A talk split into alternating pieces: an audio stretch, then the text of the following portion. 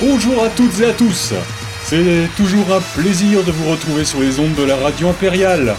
Aujourd'hui, en ma compagnie, sont réunies quatre grosses têtes bien faites, à défaut d'être bien pleines. À ma gauche, celui qui n'est plus besoin de présenter, car sa tête se trouve sur toutes les pièces de monnaie.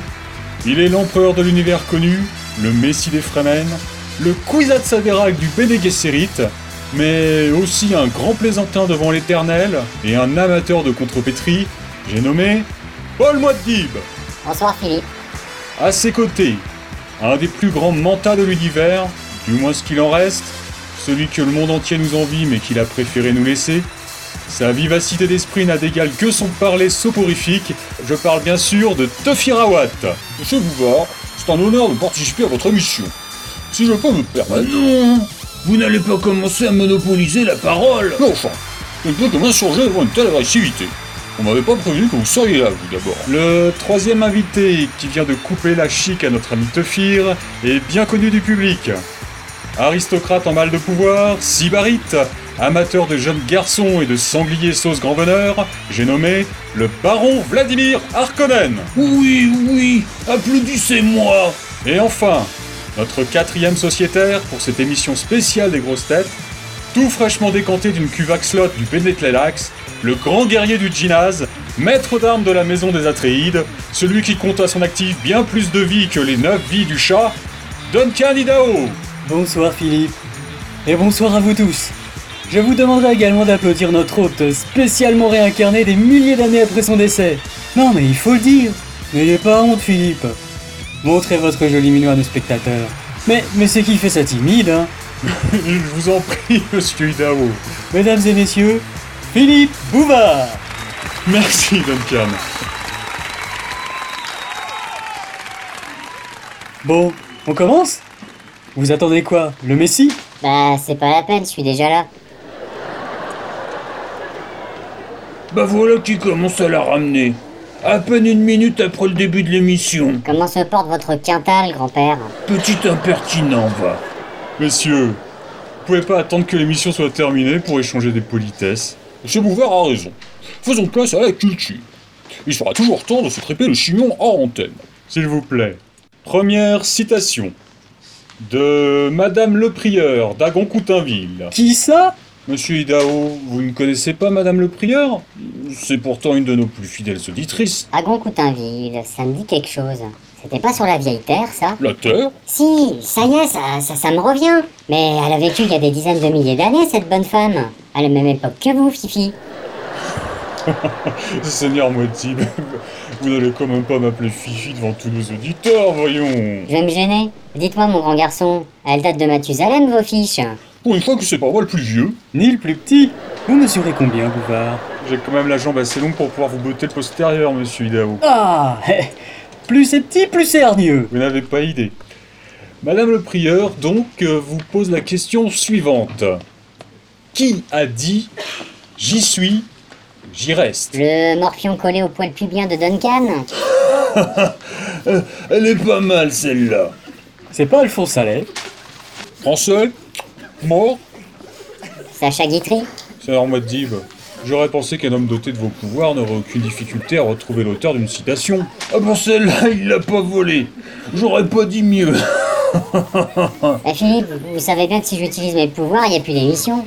Je serais même capable de prédire à l'avance toutes les questions que vous allez poser. Ça doit être pénible parfois, non Oui, mais bon, pour connaître le cours de la fourrure de baleine dans les mois à venir, ça doit être bien pratique. Ou pour savoir s'il faut mettre son par-dessus avant de sortir. C'est pas Jadam 4 quand il est monté sur le trône Non, mais on s'en rapproche. C'est Stilgar le Fremen quand il s'est enfermé dans les toilettes du siège Tabre. C'est vraiment de ce trône-là qu'on parle. Mais non C'est un contemporain C'est un contemporain. Ah, je sais.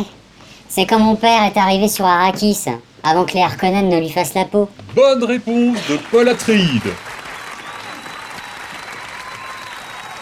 On s'est bien foutu sur la gueule, hein, Baron. Ah La bataille d'Arakine C'était le bon vieux temps. Je vous rappelle que mon père est mort au passage. Oui, mais avec quel panache Il a bien failli m'avoir avec son haleine empoisonnée. Ah bon Il avait mangé de l'ail De finir, tu vas t'en prendre une si tu la fermes pas. La question suivante nous vient de Monsieur Taikanik de Salusa Secondus. Mais je le connais celui-là C'est le chef des sardocars de mon beau-père Eh bien, il faut croire qu'il nous écoute entre deux manœuvres. La question qu'il nous pose est intéressante. Combien faut-il de légions de Sardaukar pour changer une ampoule Un clampin pour tenir l'ampoule et 5 légions pour tourner la planète. Bonne réponse de Duncan Idaho Ah bah merde alors Je disais ça pour déconner moi. C'est souvent le propre des traits de génie. Merci, mon petit.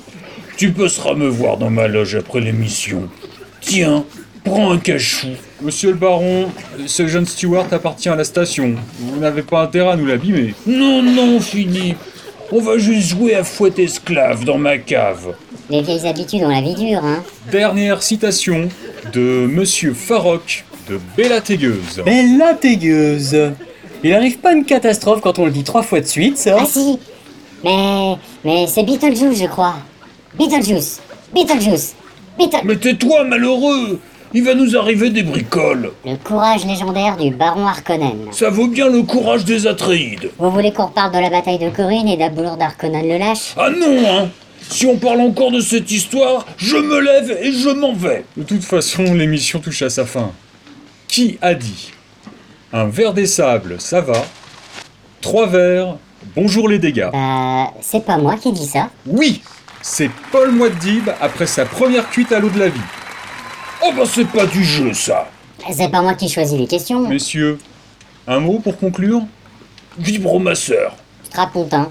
Pas mieux. Moi, j'ai une petite chanson que j'ai écrite pour l'occasion. Oh non Eh ben quoi Non mais je sais ce qu'il va chanter, c'est minable. Et dire que c'est moi qui t'ai donné tes premières leçons de solfège.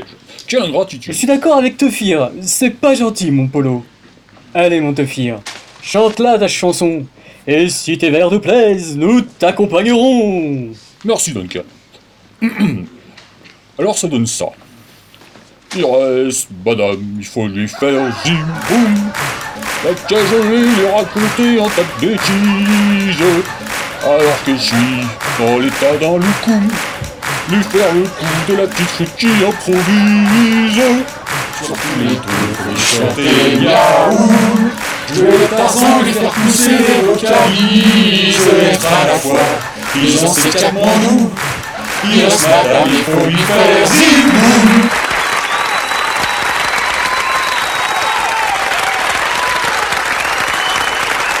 Messieurs, bravo, merci, à la prochaine fois